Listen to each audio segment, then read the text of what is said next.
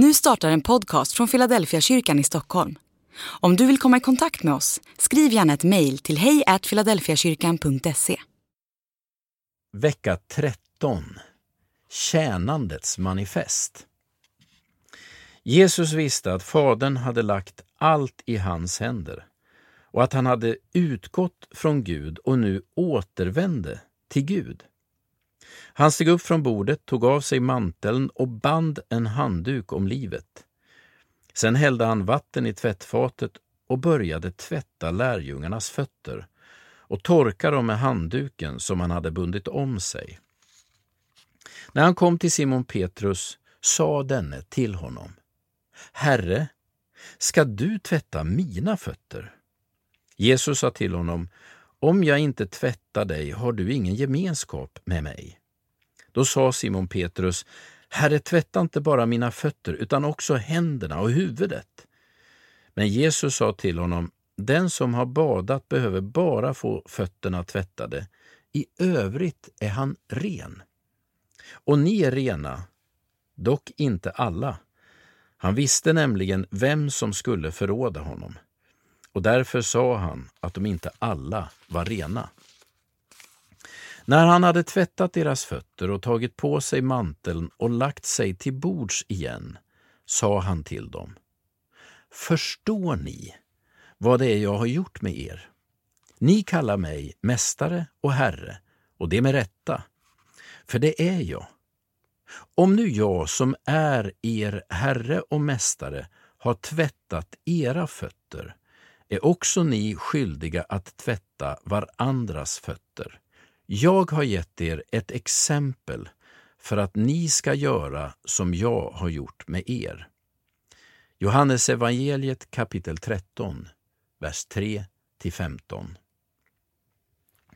Jesus säger uttryckligen att han ger lärjungarna ett exempel att följa. Det är ett exempel på tjänande. När Jesus tvättar deras fötter så är det en traditionell handling som man brukade utföra för att hedra en gäst. Det ovanliga är att det är Jesus som utför handlingen. Det var nämligen tjänarens uppgift att tvätta gästernas fötter, inte värdens. Jesus visar att han ser på rang och position på ett annat sätt än lärjungarna och samhället i stort. En människas storhet handlar inte om vilka uppgifter man utför, utan om vilket hjärta man har. Dag 85 När jag var i Afrika för några år sedan gjorde vi en resa rakt ut i djungeln. Vi flög med ett ryskt Antonov-plan och flög från Brazzaville till en stad i närheten av en missionsstation som hette Indo. Innan vi skulle ge oss iväg försäkrade en av våra guider att Antonov-plan brukar vara tillförlitliga. Ner kommer de alltid, sa han med ett stort leende. När vi väl satt oss i planet som tog ett tjugotal passagerare plus några höns började vi leta efter säkerhetsbältet. Det fanns inga. När vi tittade vidare upptäckte vi att stolarna vi satt i inte var fastskruvade i golvet.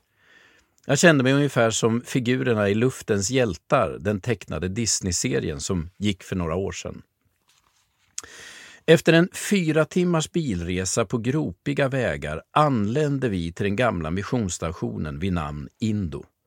Det var sent på kvällen och vi skulle bo i ett gammalt hus som hade stått tomt sedan mitten av 1970-talet. Det fanns ingen elektricitet, men i stora rummet hade någon ställt in en fotogenlykta. Vi höll som bäst på att försöka få till våra myggnät i de gamla sängarna som stod kvar i huset när det knackade på dörren. Det var körledaren från församlingen tillsammans med några körmedlemmar som kom för att hälsa på oss. Vi satte oss runt det stora bordet och pratade en stund. Just innan körledaren tillsammans med sin delegation skulle gå vecklade han ut ett papper framför oss och sa att det var listan på instrument som de behövde. Det var gitarrer, elbas, piano och gärna ett dragspel. Vi försökte säga att det kanske skulle bli svårt att lösa alla frågor men de tog ingen notis om våra invändningar utan tackade och gick. Vi satt kvar och tittade på varandra och vi hade inte suttit mer än några minuter förrän det knackade på dörren igen. In kom den ansvarige teknikern från snickeriet som församlingen hade fått ta över från missionen. Han hälsade på oss och vi satt och samtalade en stund. Innan han skulle gå så bad han oss ordna en multimaskin till deras snickeri. Jag försökte förklara att vi inte visste något om maskiner och att transportfrågan var svår för den typen av leveranser. Men han bara log, tackade och gick. Hela kvällen fick vi ta emot delegationer från församlingen som hälsade oss välkomna och pratade med oss. Innan de gick presenterade de alltid en önskelista. Sist av alla kom pastorn. Han ville gärna få en bil, men om det inte skulle kunna tänkte han sig en cykel. Dessutom behövde han en ny klocka. När vi kom tillbaka till Brazzaville frågade jag Bertil Åhman, som varit missionär i Kongo, hur de tänkte när de hela tiden hade önskat sig saker av oss.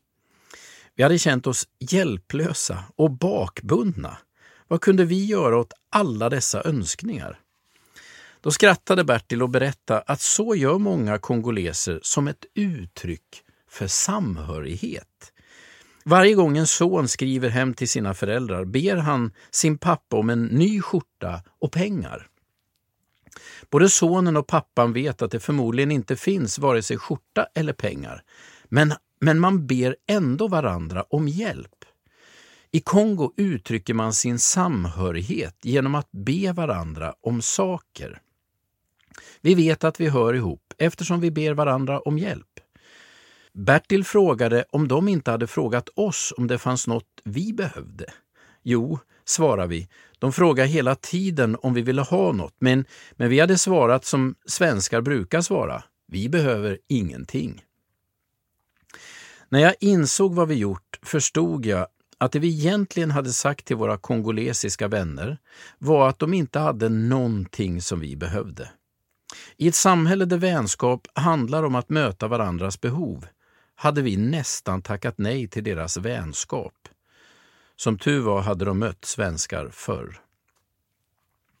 Jag tror att kongoleserna har rätt och att vi svenskar har fel. Det är just när vi är beroende av varandra som vi verkligen blir vänner. Dina behov är en möjlighet för mig att tjäna dig och mina behov är en möjlighet för dig att betjäna mig.